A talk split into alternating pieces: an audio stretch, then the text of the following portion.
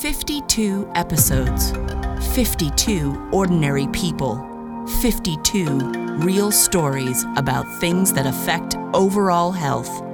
Because there is a lot more that goes into being healthy than food and fitness. Inspiration, support, a new perspective, and knowledge. You'll find that and more here on the Health Ability Project. Hi, welcome to the Health Ability Project. I'm Robin McKenna. When we think about what impacts our overall health and well being, we most often think of things such as relationships, careers, and money.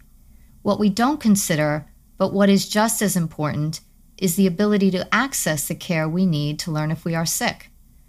And that that care includes the equipment and devices that will tell us if we have a non communicable disease, cancer, or a whole host of other things. Here in the US and in other developed nations, our issue of access to care is more about how long it will take us to get an appointment to see a doctor or get the actual test done, and not that the medical facility just doesn't have the necessary equipment. This is not so in developing countries. Non communicable diseases kill 41 million people each year. That's the equivalent to 71% of all deaths globally. And did you know that one piece of equipment can improve the lives of at least 10,000 women? Here to talk with us today about health equity, and in particular women's health equity, is Marissa Fayer. Marissa is the founder and CEO of Her Health EQ, a nonprofit working to improve the health outcomes of women by providing essential medical equipment to developing regions around the world. She is a 22 year veteran of the medtech industry and was included among the top 100 women in medtech, a People Maven's top women activist to watch, and a recipient of the Africa Development Award. She is a TEDx speaker and currently serves on the boards of Wellways Medical and Deep Look Medical, which are focused on improving the diagnosis of breast cancer and ultrasound AI focus on preterm birth. Welcome to the show, Marissa. We are really glad to have you here today. Thanks for having me, Robin. So, Marissa's going to start off by telling her story of how she got to her health EQ. She's also going to share with us some stories of some of the women who have benefited from the amazing work that her health EQ is doing. But to start off, she's going to inform us of what health equity really means. Yeah, so there's a really big difference between health equity and health equality. Both incredibly important, but you actually need health equity before we have equality. So health equity kind of just means that everything is prioritized and care is based on need. So you're getting what you need you know equal as, as as equality like the word comes from means that everyone has the same but in reality everyone doesn't need the same this is not a fairness exercise so what we have in new york is not necessarily the same health diagnosis equipment that's needed in uh, Cape Town, South Africa. Not to say they're not equally needed and required, but the fact that we use a mammogram here in the United States, which is standard of care, to diagnose for breast cancer a piece of equipment that's oftentimes, you know, when they're first coming out, they're they're something like five hundred thousand dollars that's not necessarily needed or even able to be installed in another region. There might not be electricity that can support it. There might not be um, technicians that can read it. But in ultrasound, which is far more cost effective and exactly you know similar technologies that that they can diagnose and see inside the breast that is used so the fact that an ultrasound and a mammogram can do the same job. They, they have different ways of doing it. But the fact that that's the equitable solution, not equal, but equitable, because both have methods to diagnose breast cancer, for example. So it doesn't have to be like for like. It's not exact, you know, it's not apples to apples, it's apples to oranges, but that apple and orange kind of meet in the middle to make whatever that fruit happens to be when you merge those together. And so when we're talking about health, I mean, it doesn't need to be the same solution. Uh, another example would be in the US, we use um, pap smears to diagnose for cervical cancer. In developing countries, they use a very efficacious and WHO approved vinegar solution, equally efficacious and has the same diagnosis rate, but much cheaper, easier to get in a developing country versus the pap smear which is standard of care in the US. A lot of that has also to do with uh, insurance coverage. So that's the difference, and that's kind of some of the basis of what uh, her Health EQ was was founded on. That's a lot to digest. It's a lot to digest. It is. so tell us how you got to her Health EQ. Well, the famous story, totally true, is that uh, it started in a bar. Uh, so I was living in Costa Rica and working for an amazing uh, medical device company, um, uh, Hologic, still the largest women's health company in the world. And I was living down there working for them. And a friend of mine, you know, Friday night said, you know, women are dying of breast cancer because in women's health, this is what you talk about on a Friday night over beer.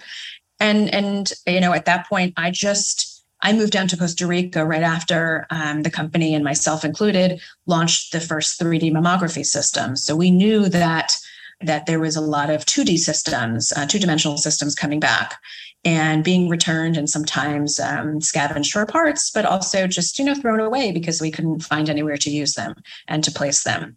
So she said women were dying of breast cancer. And, and after some research, we realized that they were dying of breast cancer because uh, years before their mammogram machine broke down. And I personally knew that we had a ton sitting, you know, sitting against the wall and um, and being returned. And so, uh, through through Hologic, through the U.S. Embassy, through um, my friend's foundation, uh, the Anna Ross Foundation, we were able to donate a mammography machine to a hospital in a remote region um, in in Costa Rica. And so, the idea for her Health EQ was kind of you know thought out and many years later, after I left corporate, after I left Hologic, after I left a few other companies, and uh, six years ago, six, seven years ago, I founded Her Health EQ because I realized that there were so many other types of equipment, other health equity um, issues that needed to be solved, and and so many, and certainly not a lack of need for equipment. And so I've been working for the past six, seven years uh, myself, my board members, uh, our partners, and uh, we've been deploying equipment um, that's often repurposed or has a scratch, and we get it to developing countries. And so, you know, I can say this model works certainly. So in the past, I think we almost stopped counting because it's almost 10 years, but we know that uh, 17 to 18,000 women have been screened for breast cancer uh, in this remote region from this one donation in Costa Rica. That would not have been possible if that piece of equipment wasn't there and again, you know, this kind of talks to equity. Did this remote region need the newest, latest, greatest 3D mammography system, which at that time was going for $750,000 new, but they received a piece of equipment that's still working today, 10 years later, for free. And they were able to screen women for breast cancer. So again, it points to equity. It doesn't have to be the newest and latest greatest. These are pieces of equipment that that last for 10 15 20 25 years. We're talking about durable pieces of equipment and um and so why not get it to where it needs to go? There's a useful life for these things. So you found a way to repurpose. I think you said or had shared with me previously that nearly 765 billion dollars worth of medical equipment in the US alone is thrown out. And you found yes. a way to repurpose that and get it to the women in need. Yeah. And certainly, like, I would love to have take any credit for the 765 billion uh, repurposing, but that is definitely not happening. I would say, listen, like even if 10% of that was repurposed, and we've done the calculations, like if 10% per year of that was repurposed, 40 million people's lives would be saved.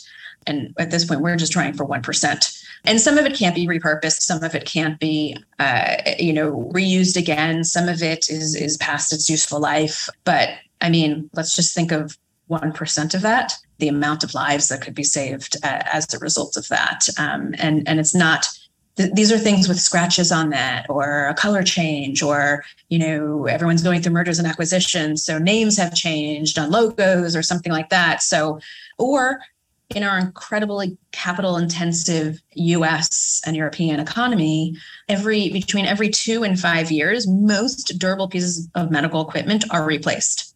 It's a function of keeping up the image and keeping up the newest and, latest and greatest and uh, and it's incredibly needed, but not all of these pieces of equipment get repurposed. Not even close to 10% of them get repurposed. So we're we're one of several that are doing this. Um, Her Health EQ happens to be the only ones focused specifically on women and um, and non-communicable diseases. So diseases that uh, such as diabetes or heart disease, maternal health issues, or cancers that affect women. So, cervical cancer and breast cancer, as I've mentioned several times, uh, skin cancer, stomach cancer, lung cancer, those kind of things.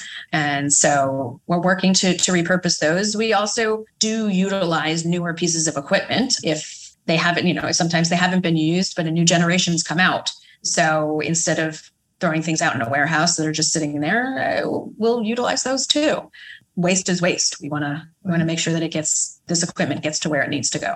So, what have you seen or what did you see when you brought that first mammogram machine to Costa Rica? What did you see related to the I guess life expectancy of the women who were now able to access this test?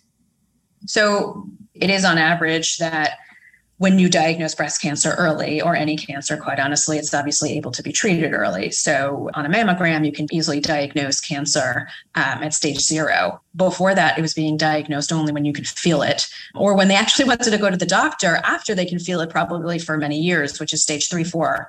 Um, at that point, the life expect- expectancy is is pretty grim, and and for breast cancer, I mean, the life expectancy for for cancer being diagnosed that late is, is maybe if you're lucky if you can access treatment and access the best and you you respond well maybe it's a few years. I mean now they're able to have treatment uh, you know costa rica so they have a they have socialized medicine which means you have access to it. But when you're in a remote region you then have to get to the capital oftentimes to get this treatment. And so the community can rally around that woman and raise the money and make sure her children are taken care of so that she can go and get that treatment so that she her full life expectancy is there. It's significantly changed the women who have uh, had cancers detected which is really impactful. And we also see this uh, in jamaica. We've deployed a uh, you know ultrasound machines and it's used for maternal health screenings. And now women you know they they they come to the hospital and they get their maternal health screenings because they get to see what their baby looks like and to see if there's any problems with it. And then the doctors can make the diagnosis to say you know what yeah you need to stay here because you're close to delivery or there's a problem or there's an intervention that we need to do to help along or you're saving the baby's life you're saving the mother's life you're you're able to also say you know what this baby is not coming you know probably it looks like it's it's super healthy and you have three more months and everything's mm-hmm. going well so come back in three months and it, it allows that that mother that woman to go about her life to go back to her family to go to work and and understand what you know what comes next mm-hmm. um, it also allows the doctors to be able to to have the tools to be able to do their job to do the job that they're trained for and so, um, just expectancy and, and health conditions ha- have greatly improved everywhere that we've deployed equipment.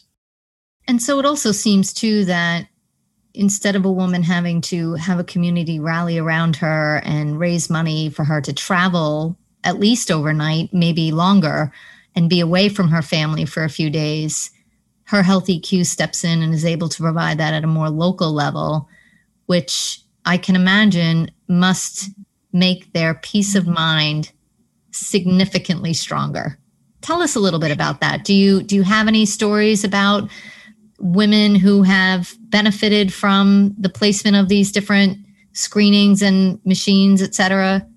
Yeah, absolutely. So, I mean, the fact that you you're in a local community as opposed to just around the the capital of any country I mean, we're we're also in in Africa and sub-Saharan Africa. We're also in um, Southeast Asia. We're in you know Latin America, different places. We're also in rural USA. I mean, when you put something close to a woman or a community, they want to go for these screenings. They want uh, you know treatments. They want to know. They want to do this. But quite honestly, nor you nor I would travel five days to get a mammogram every year.